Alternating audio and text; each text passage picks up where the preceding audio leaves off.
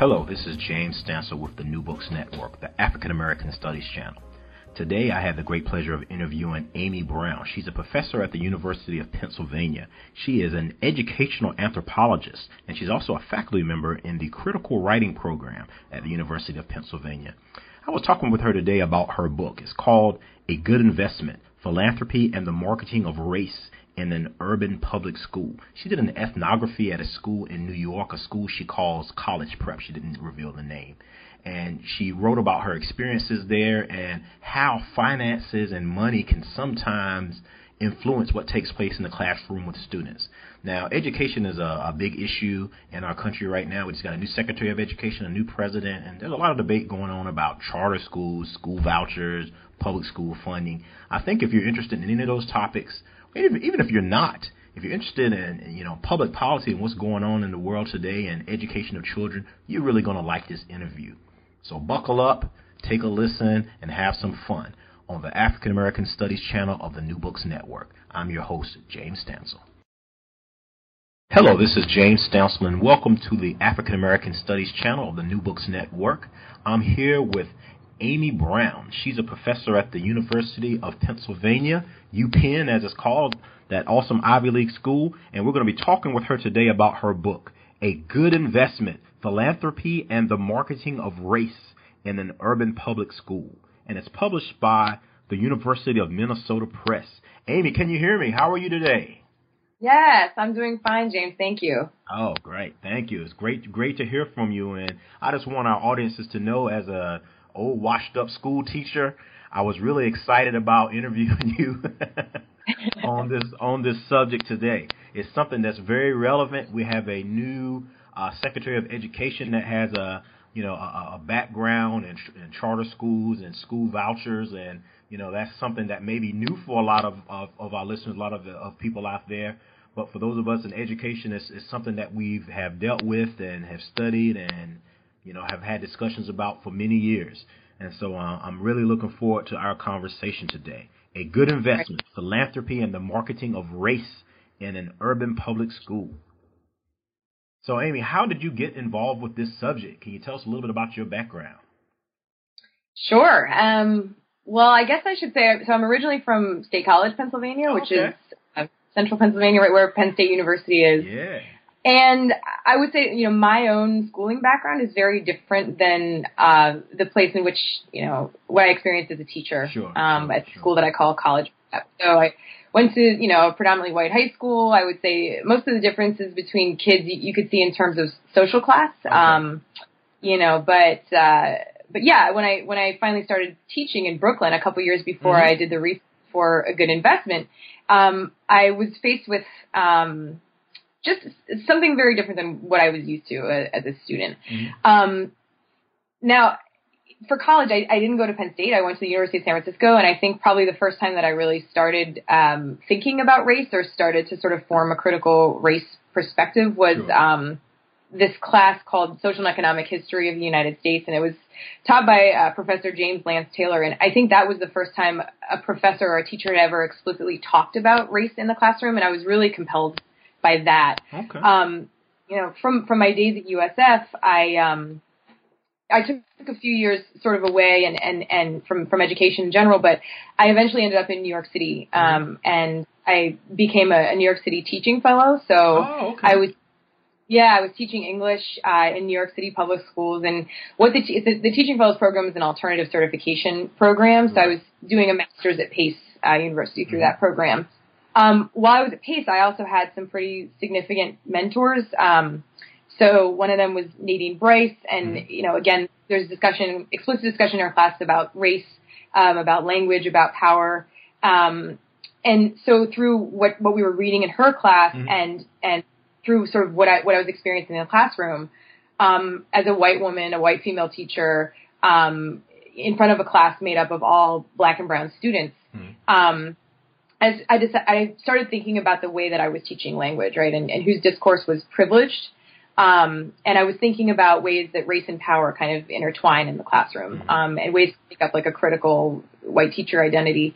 That was when I decided to pursue a PhD uh, at the University of Texas at Austin, uh, a PhD in anthropology, because I found that anthropologists were, yeah, anthropology. So people were, anthropologists were the ones that were really interrogating um, that sort of race power um, tension in, in, in, classrooms, especially educational anthropologists. Mm-hmm.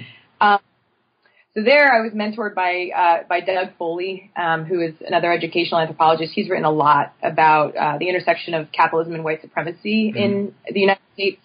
Um, and then was also mentored by people who are in um, anthropology, education, and Black studies at UT. So uh, Ted, Gard- Ted Gordon, Joao Costa Vargas, uh, Kevin Foster, Kathleen Brown.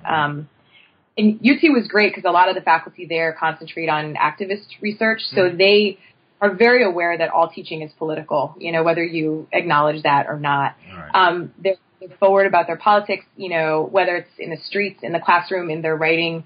Um, they're doing work uh, against the violence that's that's wrought by white supremacy. Um, you know, all in all of these places. So so having mentors like that was really crucial for me, and I, I knew, you know, after having taught in New York City for three years, then going to UT, mm-hmm. I wanted to design a project that would take me back oh, into the class. Got it.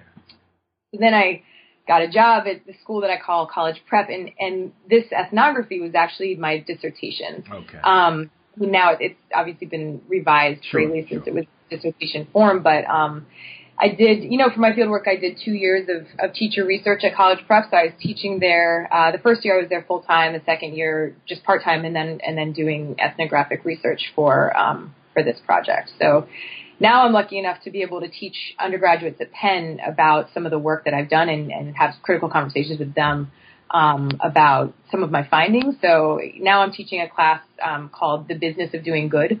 Um, that sounds awesome.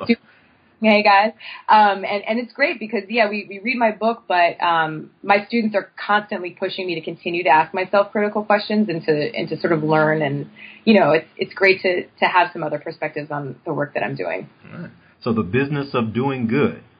Yeah, yeah, it's my seminar. Yeah. So if any of Dr. Brown's students are listening, she just gave you a shout out here on this podcast. Was that very nice? Yeah. And you know, and I don't know if I mentioned this earlier. In case I didn't, we did mention that you're at the University of Pennsylvania, and Dr. Amy Brown is an educational anthropologist, and she's a faculty member in the critical writing program at the University of Pennsylvania. And the book we're talking about her, with her today is A Good Investment: Philanthropy and the Marketing of Race in an Urban Public School. We're here on the African American Studies channel, the New Books Network and her book is published by the University of Minnesota Press. And right, that's great. You were in Texas, so you weren't too far from me here for at least no, for a little while. Yep, yep, yep. I had a few years there in Austin, so those were those were good years. Oh yeah, yeah. Texas. I'm I'm an East Coast person myself, and you know I've definitely enjoyed Texas uh, um, since I, I've been here. So yeah, thank you for telling us a little bit about your background, Amy. You know, it's it's good for the listeners to know you know, uh, kind of where people come from and what their perspectives are. And for, for people who are listening who are educators, they, you know, they should know that you are not someone from the outside. You were actually taught. You were in the classroom yourself. Right? Yep, five years. Yeah. Yeah, and so. I mean, I'm in the classroom today, technically teaching yeah, undergraduates. Right. Yeah. But yeah. the K, the K twelve classroom, right? That's right. That's right. And yeah, you, you everyone's a teacher to an extent. You know, no matter what you're doing, if you're helping someone else, then you're you're a teacher. But yeah, from the from the K twelve level, they consider that the classroom. But yeah, the classroom yeah. can be uh, absolutely can can be anywhere. Um, so yeah, let's let's talk a little bit about your book. You mentioned that uh, you you taught at this school, you know, where you did the ethnography. Which I guess, well, first let's explain what an ethnography is for people who may not be familiar with that research method. Yeah, so an ethnography, um, typically ethnographies are written by anthropologists or sociologists, and what they are is um, really sort of like a written portrait of a culture or community. And they, they don't even always have to be written. Sometimes they can be visual, sometimes they can be performance. Um, but it's really trying to give um, readers or you know folks who watch it, if it's mm-hmm. visual or something like that, a sense of what it's like um, to be an insider mm-hmm. um, in in a given culture or community. So that's what I was trying to really do at college prep. I, I was very purposeful about the fact that I wanted to to be an insider, right? Mm-hmm. I wanted to be a teacher at the school, um, and and so I really wanted to give readers um, a, a, a, good sense of what it was to, what it was like to experience day to day life right, um, right. as a community member at college prep. And you know, if we're calling it college prep, and for those who don't understand, you know, to to protect the identities of those involved, the school and and such. Dr. Brown is not going to tell you. She doesn't reveal the name of the place where she worked. And so, right. yeah, that's why it's called college prep because you know people who don't necessarily always understand how academic uh, books work. it's like, well, where where is this college prep? What's what's the name? I want to go and check it out. No, it doesn't work that way because you know you want to protect the identities of, of you know of those folks unless they choose to be identified. And even then, even if they choose to be identified, it may not be the best thing for the work or the or the, or the research. You know, you're keeping exactly. it, yeah, keeping it anonymous, right? So yep. a a good investment, philanthropy, and the marketing of race in an urban public school. So let's just let's talk a little bit about, about the book, Amy. You know what what are some key points or, or, or key revelations or things that you want to share with the audience about your great book? Yeah, sure. I, I mean, I think first, I, I guess I'll just give a little bit of context yeah. um, to my research questions, and then into college prep as a as a school. So um, when I first set out to do this project, I, I really didn't think that the book was going to be about what it ended up being about. Like, mm-hmm. my questions were more about how teachers were making um, critical pedagogy or Freirean pedagogy. We can think of it kind of like a democratic way of teaching mm-hmm. um, relevant to urban public schools. Right. You know, how are teachers drawing on or affirming or adding to the knowledge that students are, are bringing in? Um, so when I got to the school, that wasn't exactly what I found, and so I really ended up having to. When you write an ethnography, you really have to listen to what stories that your participants right. are telling you.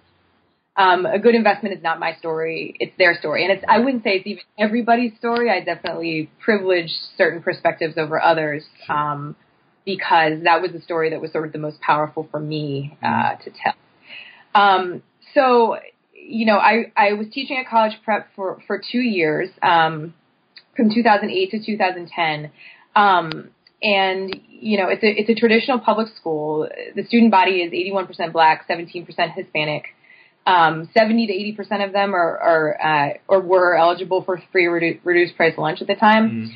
Uh, teacher demographic: uh, 35 teachers there, 23 were white, um, seven were black, three identified as biracial, and two identified as Latino. So uh, strong number of white teachers there, which is typical, you know, what we see in, in urban public schools across the United States. Um, but wasn't what wasn't typical about college prep, and this is what led me to sort of change my research questions, was Mhm. that uh, we had a 93% graduation rate and a 97% college acceptance rate. Wow.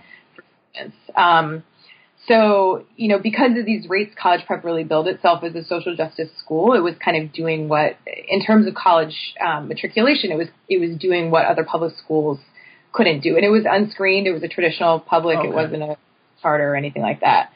Um, now, at the time, the on-time graduation rate in um, New York City was about 62 percent. So that just gives you a, a, you know, sort of the the comparison.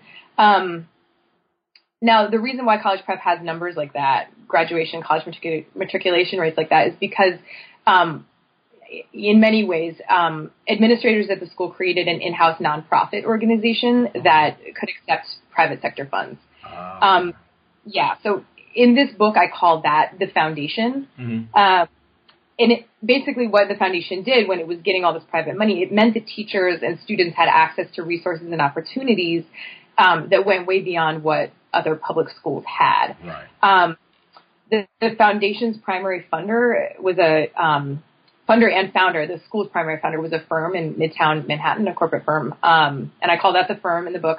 so, um, you know, these resources. I mean, these resources at college prep that were so different. looked like you know there was the college office and college counseling available to all students. Um, teachers were able had the time to help read and edit students' uh, personal essays for college.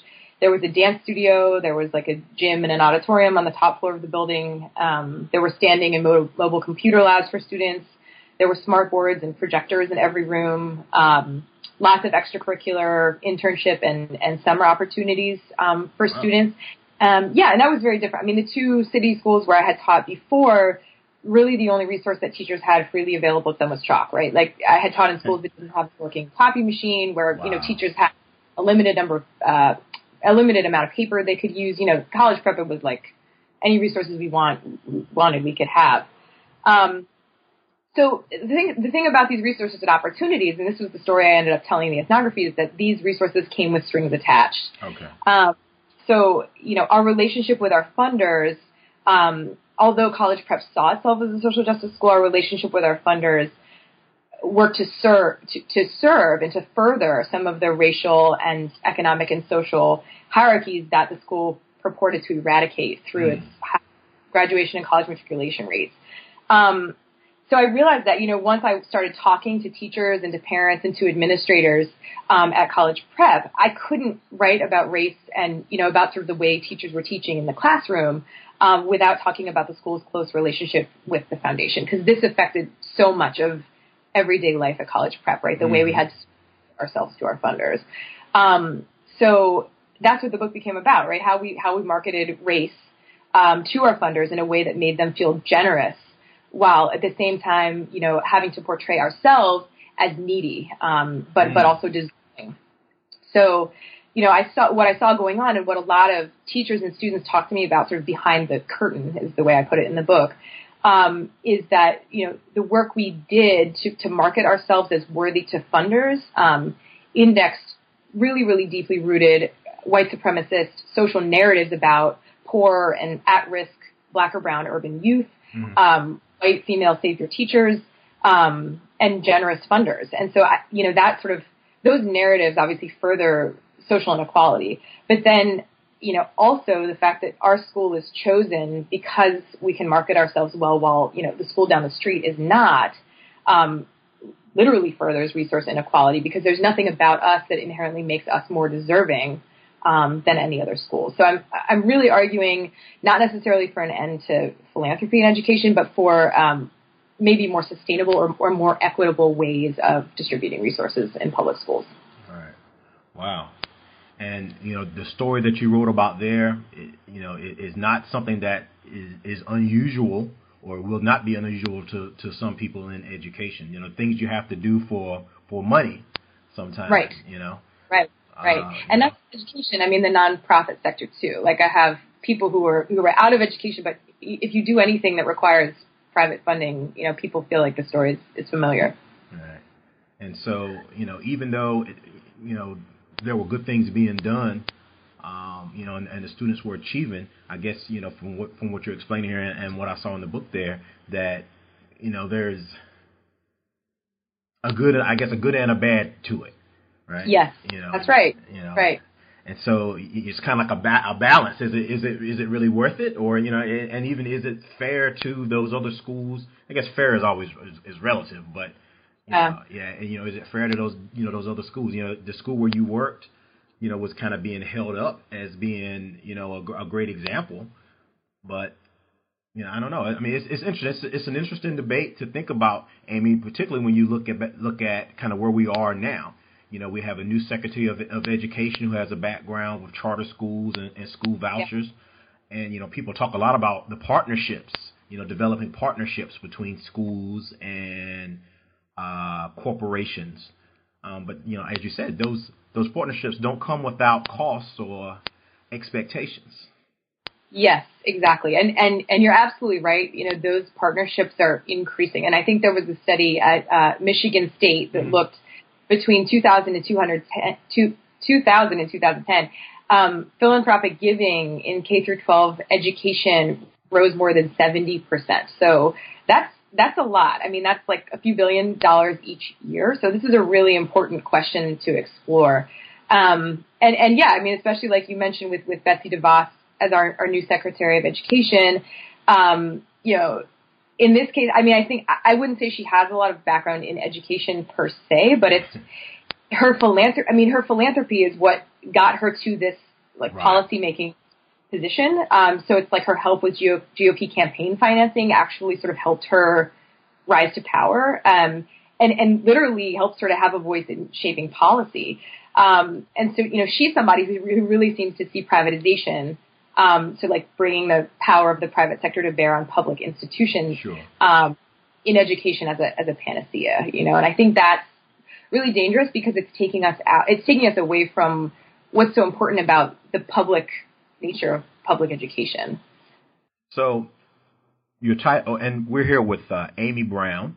the author of A Good Investment Philanthropy and the Marketing of Race in an Urban Public School. And the book is published by University of Minnesota Press. Amy Brown is an educational anthropologist and a faculty member in, critical, in the critical writing program at the University of Pennsylvania in Philadelphia. And you know what I was going to say is, you know, your book, the title is a question, a good investment. You, you know, mm. do you have an answer, or is it, or is it an open question? that's a, that's a good question. Um, I'm not sure that I have the answer, and I, and I think you know it makes me think about my my undergraduates and the sure. business of doing good. We've had a lot of conversations about so what are we supposed to do? You know, like if look, this is where education is moving. You know, is it a choice between either you know accepting this funding with with these all these strings attached and sort of furthering these narratives, or are we just not supposed to? Are we just supposed to end philanthropy? I mean, is that is that what you're saying? You know, I don't I don't think either of those actually is okay. um, a good answer, right? I mean, I, of course, I think that the problem is much more complicated than you know just saying yes or no to um, to philanthropy. You know, I think one thing I talk to my students a lot about is like this idea of um, philanthropists, the people who philanthropists surround themselves with um, are oftentimes like their friends or people who are very affirming of what they're doing. Um, a lot of times it seems like um, philanthropists are not in a position to be very open to uh, public critique or, or debate. Although, you know, sometimes you, you will get critiques that come out, uh, you know, in the press or in the media or something like that um, about you know how the Gates Foundation messed up or you know things like that. But but really in real time, um, I think one solution might be if we can assume that philanthropists have good intentions, you know, and hopefully they do. Um, what are the ways that we can kind of um, go off script, right? And um, what are the ways that we can think about different kinds of solidarity or different kinds of giving where maybe philanthropists are giving to some kind of public uh, giving for the public good as opposed to choosing one school right. or one student. Right. Um, so I think that's one way of thinking about it. I mean, we, you know, at college prep, teachers and students really weren't in a position to be able to critique uh, or to, to sort of sort of change the narrative. Um, everybody was afraid to do that because we didn't want any of our resources or opportunities to go away. Um, so it was this every time we interacted with uh, funders, it was this kind of everybody was sort of wearing their masks and performing the script they were supposed to. Mm. Um, but you know, the current principal of the school, um, we had a conversation where she was like, "What would happen if everybody were to just kind of like drop their masks, right? Like, what if we weren't just furthering this one narrative about black and brown urban, you know, needy urban kids? Um, and what if we were, I don't know, people were engaging on a much more sort of human level. So that's one thing. I mean, I, I also think though that like when we talk about schools, the issue is not just with what happens in our schools. Mm-hmm. Um, we have to think if we want if we want public education to get better, we need to think about reforming our tax structure. You know, maybe people just need to pay higher taxes. Um, we also need to think about things like affordable food, you know, universal health care for people, uh, university early child, universal early childhood edu- education, um, ending environmental destruction. You know, like so. I think there are a lot of ways that we could probably reform um, the way that philanthropy works and, and work with people's good intentions to actually ensure that giving is, is sustainable. And uh, you know, and and thinking back to what you just said, unfortunately, many people who have a lot of money are used to, you know, not all, but many are they're used to making their own decisions and being in power. And like you said, people respecting their thoughts and you know and and and you know their process the way they do things. And they want to contribute to things that they can have some control over you know? Right. and so i, I you know I, I think that's that's really interesting that you that you say that maybe they should give to like a public fund and that can be pulled from. But I think very often is you know as you, we you talked about here in a good investment they want to be controlling of whatever it is that they give their money towards you know? Yeah. You know, and I also and I, oh go ahead uh, Oh, sure. Yeah. I mean, I think that like a lot of the reason why philanthropy um, is becoming so popular, especially in education, is because bureaucracies are slow, and a lot of public education is seen as kind of a slow-moving, non-innovative um, bureaucracy that doesn't ever progress. Right? It doesn't, and, mm. and so I understand the need. Like, you can do quick innovations with um, philanthropic dollars or um, philanthropic ideas because you know they're not democratic and they're not they're not bureaucratic either. Um, but I just wonder if there's a way in which we could, uh, yeah, we could we could find a better balance. And, and I think about like you know as you you know pointed out in the book and as you mentioned earlier, you know what what effect does that have on those students? What are they learning that they need to perform and put on the mask and do things a certain way to be able to achieve their goals as as opposed to being their authentic selves. Yeah, know? and exactly. You know, and that that could have a long lasting impact. You know. Yeah. Um, yeah. As does you know kind of perpetuating that stereotype of the you know the the great white savior and the you know the needy you know person. Um, you know, making them feel good. Is it you know is it, is it really about helping the students or is it about themselves, you know, feeling good about something that they felt like they did, you know?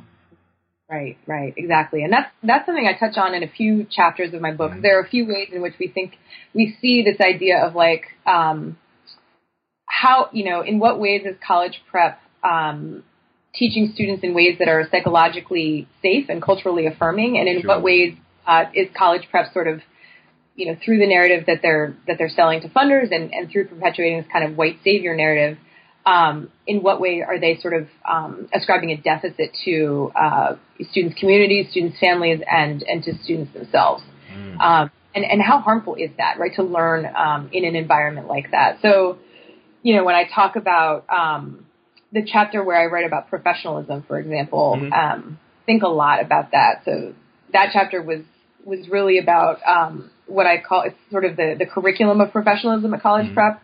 Um, and so teachers at college prep would, would grade students on their professionalism. Um, they would carry clipboards around the room and they would take off points for students who, you know, wow. students deemed were not behaving professionally. Okay. Um, so the point-based metric for evaluating students' behavior. But um, the assistant principal of the school described, she, she, was a black woman, described professionalism as nebulous and, and hard to define, as you can imagine. Mm-hmm. Um, it's pretty subjective. So you know, personal points could be taken off for anything really. So if you were, you know, out of uniform, if you came to class late, if you fell asleep, if you cut class, uh, you know, but sometimes it was for, you know, students if they weren't looking directly at a teacher. Sometimes if a teacher thought a student was talking too loud, they would take off professionalism points. Wow. Um, yeah, and, and then it, you know, it was really um, interesting to me. A lot of students seem to equate being professional with being quiet um, or with wearing the, the school uniform, which was like khaki pants and an Oxford, a, a college skirt.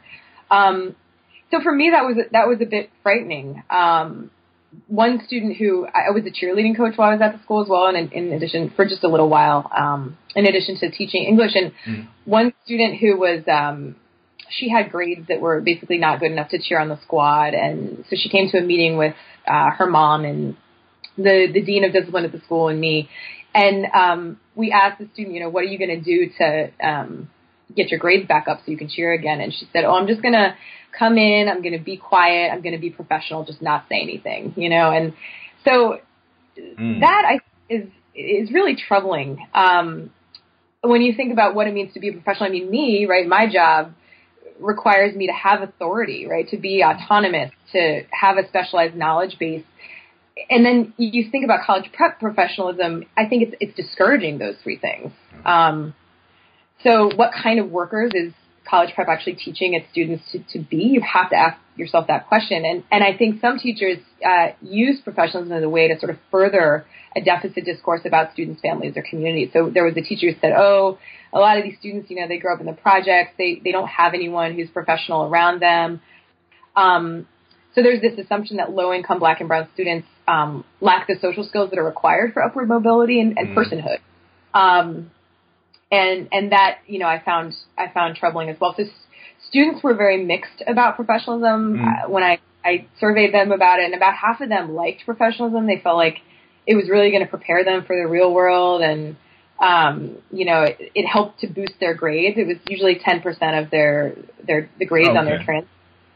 Um, and others felt like you know professionalism uh, isn't necessary. Like, oh, I'm already professional. Like, professionalism hurts my grades a lot. Like, I don't, you know, teachers go too far with this. Um, so yeah, I think, I mean, the, the, the curriculum of professionalism is one way that I think, uh, college prep was actually, again, with good intentions, mm-hmm. um, sort of doing some, some harm, mm-hmm. um, to, to its students. Now, I mean, at the end of that chapter, I, I do, obviously character education is important um, I I do. It is important to know how to be professional um, in a certain way, right? So so I wonder if there's a way that we could maybe recuperate professionalism, like Okay. a way to teach that without undermining the identities of of students. Um, can you teach students to sort of deftly navigate between different kinds of cultural spaces um, while still really affirming who they are? Um, so, yeah, I think, I mean, can we teach professionalism without sort of being an attack on who kids are? Uh, is, is the question that I looked at. That's a great point. And you know, myself as an educator, I- you know, I've taught in independent schools as as well as public schools, you know, in my my K-12 days. And you know, I, I find it interesting that a lot of things when you're in the public schools or in the charters that they say that you know we're going to give these students the best and we're going to you know educate them a certain way, but they're asked to do things that you don't see in the independent schools. Right. You right, know, right. so we're saying that we're trying to give them you know, a better education and, you know, and, and, and maybe equate what they're doing educationally to what happens in independent schools. But independent school kids, unless it's a Catholic school or something like that, they don't have uniforms. They can dress how they want and they're encouraged to challenge the teachers and, Yeah.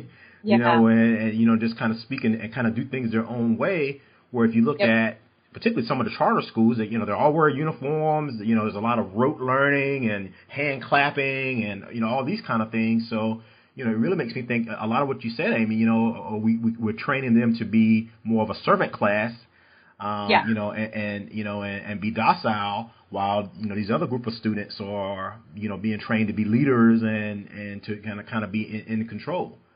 Uh, yeah, that's right. That's you know, right. You know, a lot of people don't understand that unless they see both in action. Yeah, that yeah, no, it's it's true. But but I think what was also pretty instrumental for me thinking about the kind of you know social reproduction that you're talking about. And there's a whole body you know social reproduction theory that talks about why is it that you know poor people stay poor and rich people stay rich, right? Right, like why right. you know why isn't there more? Why don't we see more upward mobility? Um, and you know, I think once you look at the um, not just the college matriculation rate for college prep kids, but once you look at the college retention rate, um, it becomes very apparent that you know a lot of what college prep was doing to sort of perform um, high graduation and high college matriculation rate, and to sort of you know push kids along.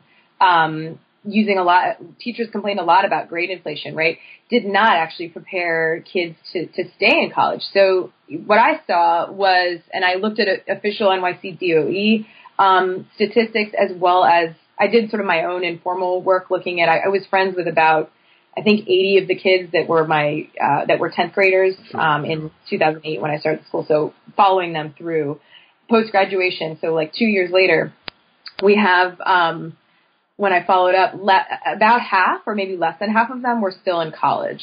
Um, and so when you contrast, right, so you, you think about like, you know, the high school that I went to, for example, maybe, or, you know, a, a kind of maybe a predominantly white school or, or an independent school or a school that's teaching kids to be more, uh, maybe we want to use that word autonomous or something. I'm not sure, but Rethinking. maybe, you know, um, or even, well, yeah, I mean, you just think about what, imagine what those college retention rates might look like.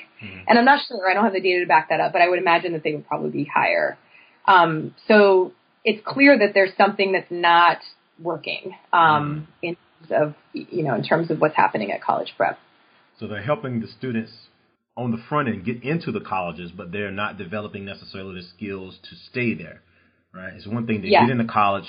What what do we used to tell our students? Uh, the hardest thing about college is not getting in; is getting out. Yeah, exactly. we to say that a lot.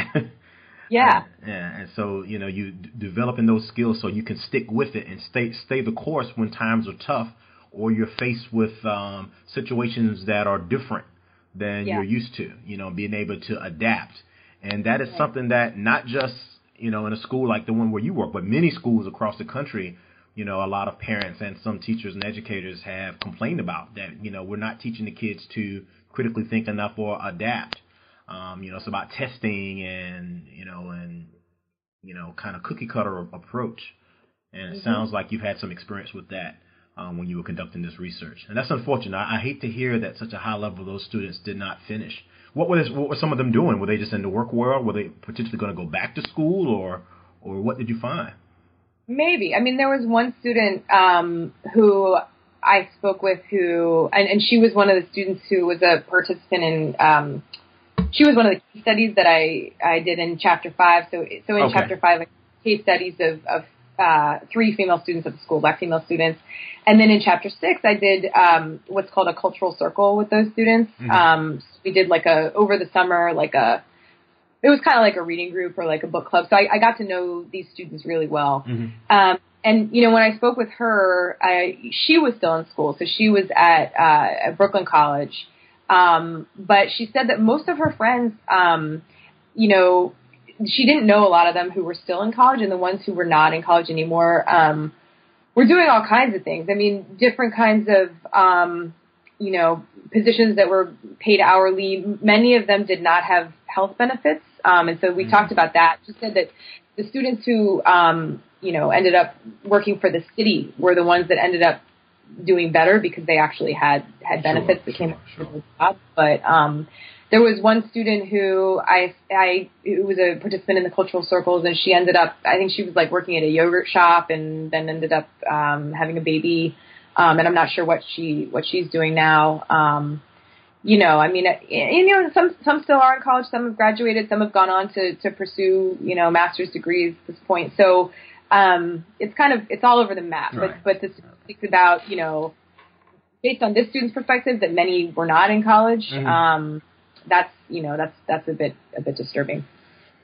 Yeah, it, it, it, it is because it just it just you know kind of um, enforces what you, you had been talking about in, in the book and, and with us here today that there was you know a, a lot of it was I don't want to say dog and pony show that's probably too strong, but you know it was a lot of you know show going through the process and you know you know maybe getting their grades to get to college, um, Right. But you know not a lot was done you know to help them afterwards or to ensure that they had success and you know that's that's unfortunate but your that school was not is not the only one unfortunately Right, right, exactly. And I and I don't think you're wrong with with Dog and Pony Show. There was actually one uh, an, an English teacher, um, the only black male English teacher in the in the department who who used those exact words. You know, it is a Dog and Pony Show, and he actually likened um, some of the ways that we performed at you know at benefits um, up at the firm, or there was a movie that came out about college prep, which was really reinforcing this narrative. Is like you know, this college or this this school will save its students,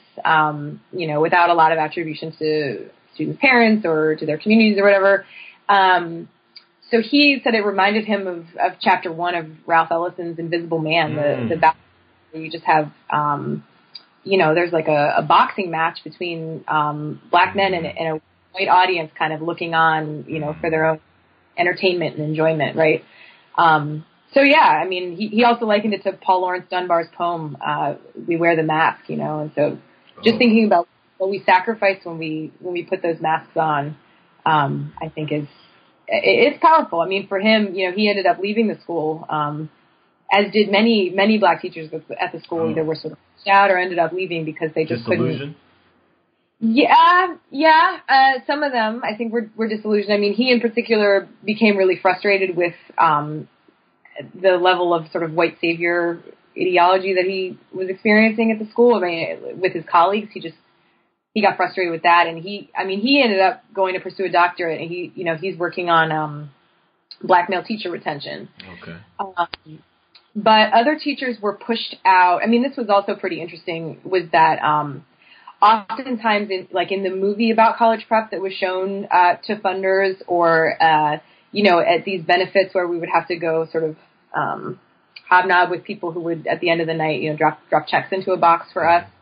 Um, there was usually one token black teacher that was selected to to go, um, and you know, a lot of the pictures, you know, about the school would feature kind of like one black teacher in a classroom with black kids. I mean, it's it's it's feeding into this sort of politically liberal dream of um, you know black teachers in classrooms, maybe diversity. I'm not sure what, but then um, when it came time for to be promoted, um, or if a black teacher were to sort of um, stand up in any way to the school's power structure, which was you know was white administrators pretty much at the top um, they were often either passed over for promotions or told, um, and it was always the same words: "You're not the right fit," and and asked Hmm. to asked to go somewhere else. And so I heard that story so many times, um, you know, from um, from black faculty at the school. So that was another story that I that I chose to tell. I mean, one person actually uh,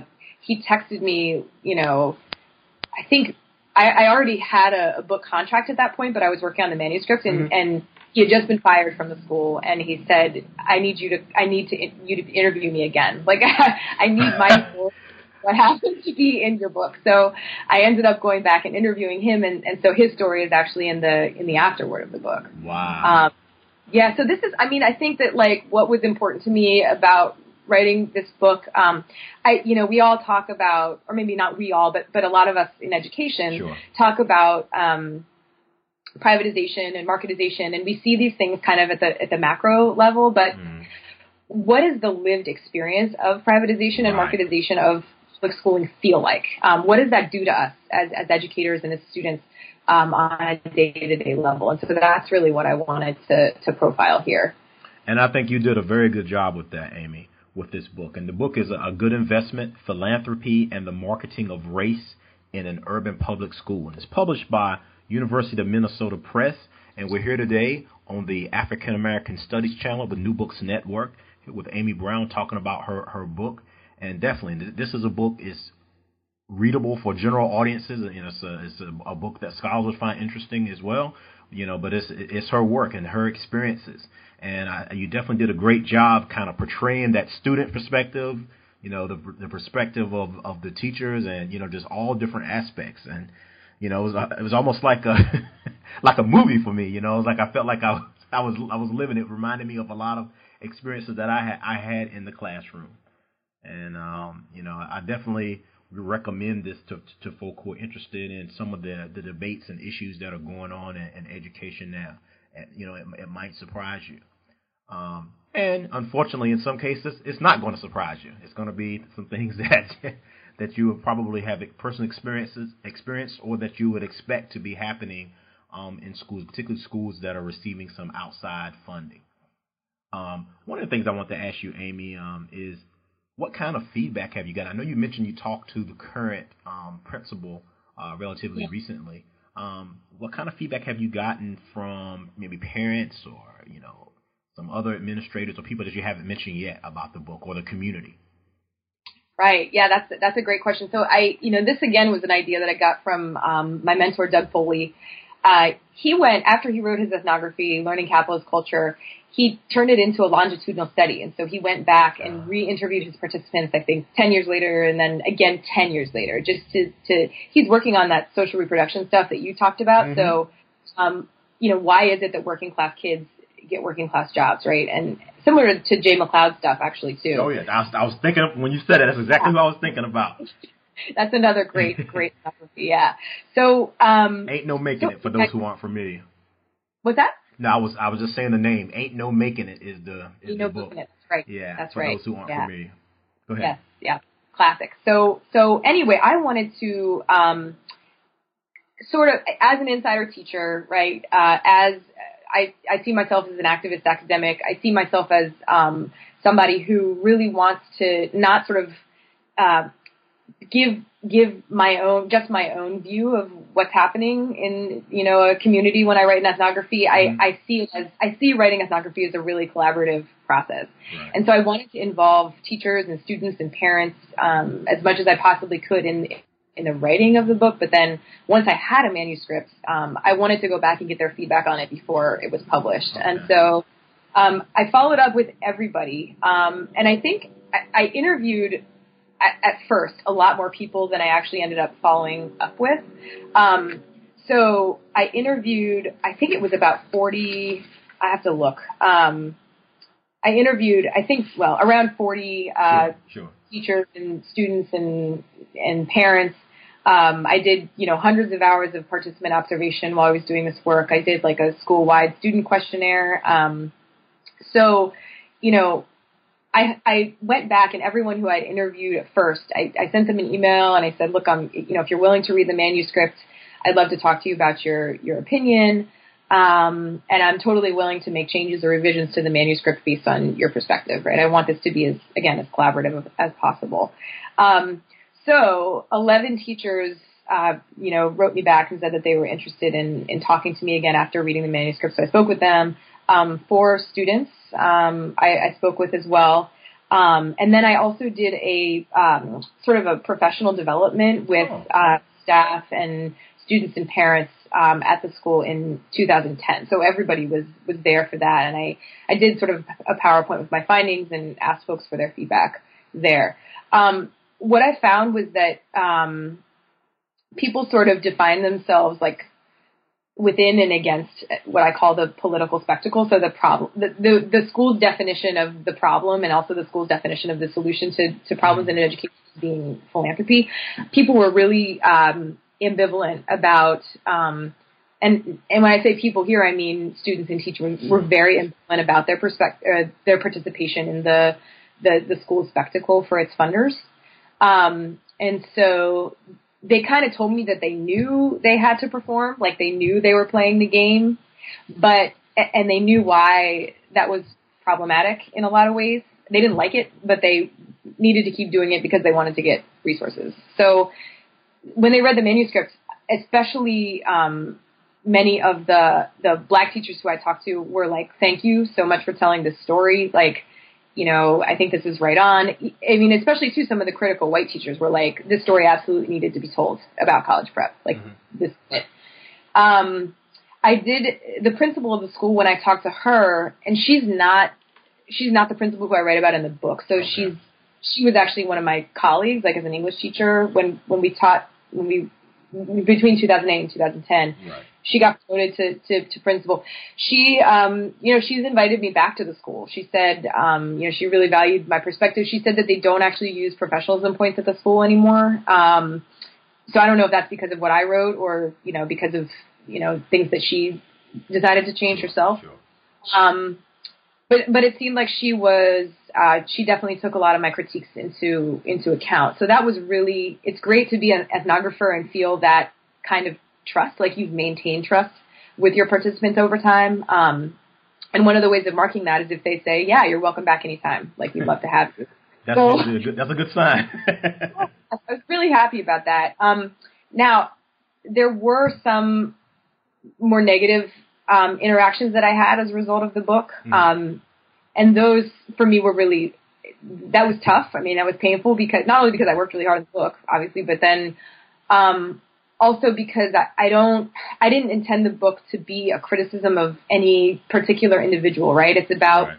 the way that we all, you know, through what we do every day and sometimes through our very good intentions, um, re-articulate social, racial, gender, class inequalities um, all the time. Like, you know, racism is not something. I mean, it can be an individual phenomenon, right? But I'm, I'm, I see it as, as structural, right? And so, what are the ways that we we continue to um, to uphold and further white supremacy through, you know, through our everyday, um, sometimes uncritical actions?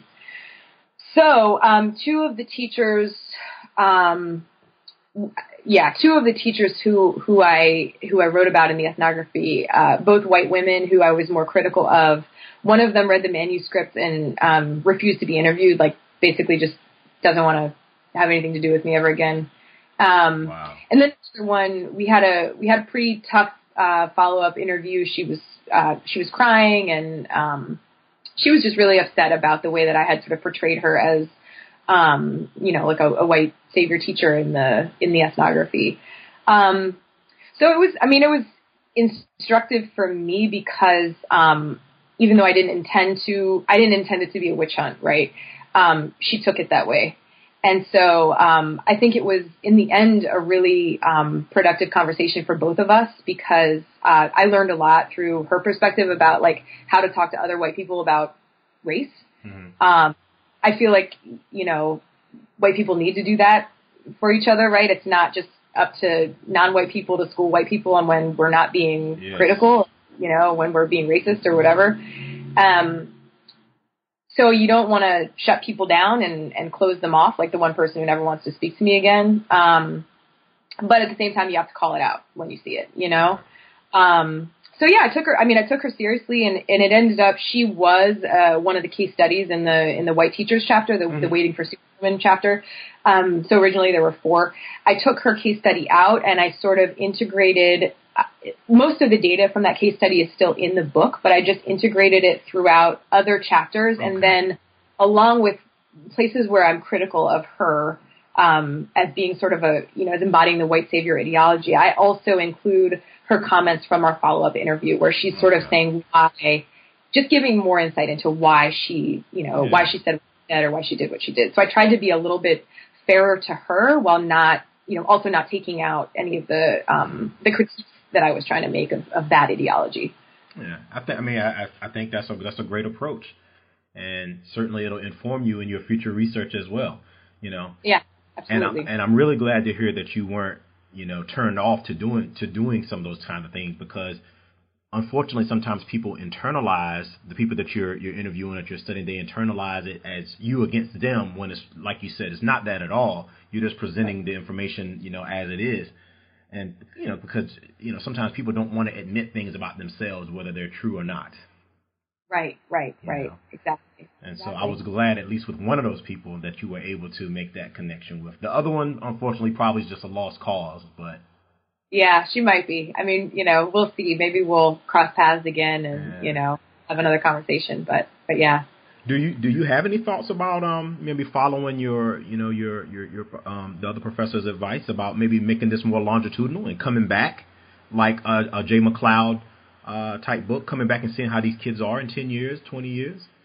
Oh yeah, I would love to do that. Um, and I am. I mean, that's one good thing about social media, right? Is you can stay connected to people, oh, yeah. and it's just to you know kind of just get in touch. So so I think that would be something that you know I would be very interested in doing. I do plan on staying in touch, and I mean I am still in touch via Instagram, via Facebook with a lot of my former students there, and with with many of the former teachers. That's good. Um, so yeah, I would. I, I'm definitely thinking about about doing a follow up. Yeah, that's good. I would love to see this made into uh, one of those PBS or HBO documentaries too. You know. Ooh, yeah. Yeah, yeah. You know, I'm sure you wouldn't mind that either, right? If they approached well, you. I wouldn't mind it at all. I mean, and I think actually there are some uh, some folks that who I work with at, at UPenn who are uh, sort of mentors to me there, John Jackson and, and Deb Thomas, and okay. and uh, they're anthropologists, but they do uh, incredible work with with making film too as well, and and I think that's just a way of really broadening the audience for ethnographic work, um, right. and that's that's something else I would just love to get into at some point. Oh, I think I think this would be perfect for something like that. Um, so, but we could talk about that a little bit offline. You know, some ideals. You know, maybe I I have with that. Um, but yeah, this is I'm here with Amy Brown, the author of A Good Investment: Philanthropy and the Marketing of Race in an Urban Public School. She is an educational anthropologist, right? So, she's so a little different than the anthropologist you think about going to Papua New Guinea or some of those kinds right. of places. She's doing right, some. educational anthropologists do do that, right? I think, um, you know, I just happen I happen to be an Americanist, so most of my work is focused here. I don't get to go to all these exotic places, but um, but yeah, educational anthropologists work all over the world. Any place that teaching and learning happens, that's right. you know, we're there. I think this is a yes, an, an awesome field and you know, I, I really enjoy talking with you. I don't want to keep you all day because you are at an Ivy League school and they have plenty of things for you to do academically and, uh, and otherwise. Uh, but we're here with the, uh, an educational anthropologist and faculty member in the critical writing program at the University of Pennsylvania in Philadelphia, Amy Brown, and her book, A Good Investment Philanthropy and the Marketing of Race in an Urban Public School. And you know, like I said, I'm going to let you go here shortly, Amy. But I did want to give you a chance to share with the audience, if you don't mind, you know, what are some future projects you have, or, or current work that you're doing, or anything you want to share with us. Sure. Yeah. So um, now I'm in Philly. Obviously, I, I, was in New York City before, so I'm mm working on uh, sort of transitioning my research from um, being based in in New York uh, to being based here in Philly. And um, I'm now working on a project uh, with Mark Stern, who's a colleague of mine up at Colgate University, and um, we are working with uh, an, a group of activist teachers, activist public school teachers here in Philly, called the Caucus of Working Educators, and um, we've done a couple of things with the caucus. I mean, it's it's definitely activist research. We're um, so I, I, guess I should give a little bit of background. Uh, Philly is a city whose public schools are severely underfunded, okay. um, and we're seeing a lot of charterization of, of the schools, and we also have um, what's called the, the school reform commission, and their um, the SRC is a sort of non-democratically, non-elected uh, school board that has a lot of say over, you know, when schools get closed, which schools are are charterized. Um, and so there's a lot of pushback from the community about that. So um, many of these teachers are really trying to um, reclaim public education, um, make our public schools, uh, figure out some kind of fair funding formula, um, make our public schools more equitable. Um, and so they're they're basically working within the Philadelphia Federation of Teachers, the the teachers union here, to to do this this kind of work. Uh, a lot of it's racial justice work. Um, and so with Mark, uh, the first article that we did, which is in the uh, the Urban Review, is um, and that came out in uh, I think 2016. So the Urban um, Urban Review 2016. Okay. Yeah, yeah, and and that one um, is basically exploring this idea of teacher activism as an antidote for uh, professional depression. So a lot of these teachers see their activism um, as a way to, to as, as the only antidote for, for their kind of despair and paralysis that um, you know hard it is to, to do the work that they do every day. Um, I've been there. me too. I get it. Right. So so um, I, you know that was our first piece, and and now we're working on another one um, with the same group of teachers that's uh, that's actually about gender. Um, and what I found really interesting when I when I went back and I listened to these interviews um, with with these teachers is that many of them um, have a really sophisticated language to talk about race and white supremacy. They're very really really critical, but then when it comes to talking about gender, um, a lot of them say, "Oh, you know, I don't really consider myself a feminist," or you know, "I'm not." You know, I haven't read all the gender theory. I know I should, but I just don't know it.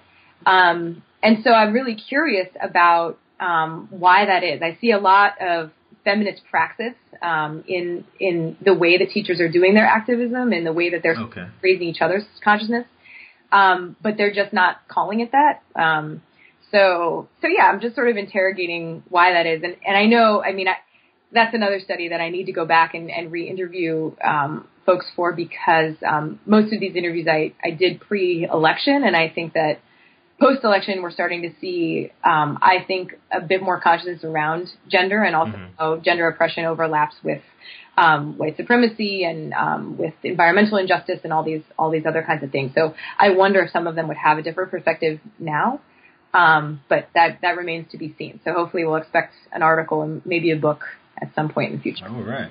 And maybe a book, right? Because if it's a book, you know I want to talk to you. I would love that. I would love that. That, that sounds great. I mean, that sounds like some really interesting research. And oh, and uh, one thing I wanted to mention before we get before we I, I forget, Amy, is that you know if if any educators want to reach out to you, you know, in terms of your research, right? Is it okay for them to do that? Yes, definitely. So uh, you're welcome to email me. I can can I give them my my email address? Is that a good idea? Uh, sure, okay. sure. Great. So my email address is um, brown ae at sas.upenn.edu. Um, you can also follow me on Twitter. Um, so I'm Amy underscore Eliz underscore Brown. And they can get in contact with you, I guess, in general, if they want to talk about teaching and education, but are there some specific areas maybe that you are looking to hear from people about? Uh, sure. I mean, I, yes, definitely anything related to uh, racial justice, gender justice, education, right. absolutely. But but also, um, if there are you know maybe any teachers uh, in the Philly area or, or even outside Philly that, that want to talk to me about gender um, and and about yeah. sort of their gender politics, um, that would be yeah. great too. Yeah, that's what I was specifically thinking about based on what you said. Yeah, maybe they can get in contact with you about the the, the gender. Yeah, um, yeah. Specifically. Yeah, it would be it would yeah. be interesting to to have some conversations and maybe expand the scope of the study a bit. Yeah, absolutely. And with that, Amy, I think we're gonna we're gonna wrap up because I I, you know, I, I love talking with our, our writers, our academics and scholars, but I know you guys have so much more to do than to talk with us on Skype. well, this was such a pleasure, James. Thank you so much. Yes, absolutely. You know, I could talk with you all day, Amy. It's like we're like I mentioned to you earlier, we're just sitting around the dorm and we're talking about all the issues and problems in the world and how we can solve them. That's right. right. so on on that note, we're going to let Dr. Amy Brown go of the University of Pennsylvania, UPenn. And just one more time, I, am going to mention her book title because if you're a parent or you're even a, a student now, or, or, you're thinking about becoming a teacher, or you're an educator or administrator, this is a great book for you to look at and, you know, maybe understand some issues that you maybe weren't aware of or some experiences that she experienced at the school where she worked that could be similar to yours. And the book is called A Good Investment Philanthropy and the Marketing of Race in an Urban Public School. And it's published by the University of Minnesota Press. And when we get offline, Amy, I definitely want to talk with you. I got to get you down to Houston and, and maybe talk to some of our folks down here about your book uh, and some of your experiences. Yes. All right. That would be great. And so on that note, I'll say goodbye. This is James Stansel, your host of the African American Studies channel on the New Books Network. Amy, can you tell our audience goodbye? Thank you so much for listening. All right, take care, and we'll see everyone next time. Peace and love. This is the African American Studies channel of the New Books Network, and I'm your host, James Stansel. Take care.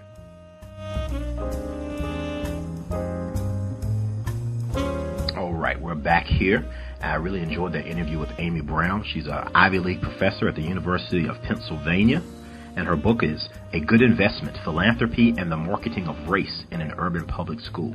And those of you who are teachers out there, definitely email her, particularly if you're a female teacher. She's looking at doing some research with gender. She mentioned that. You can look up her email address at uh, she's on LinkedIn, she's on uh, Twitter, and you can also look her look, look her up her uh, her page at the University of Pennsylvania. And again, you know, this was a, a great interview.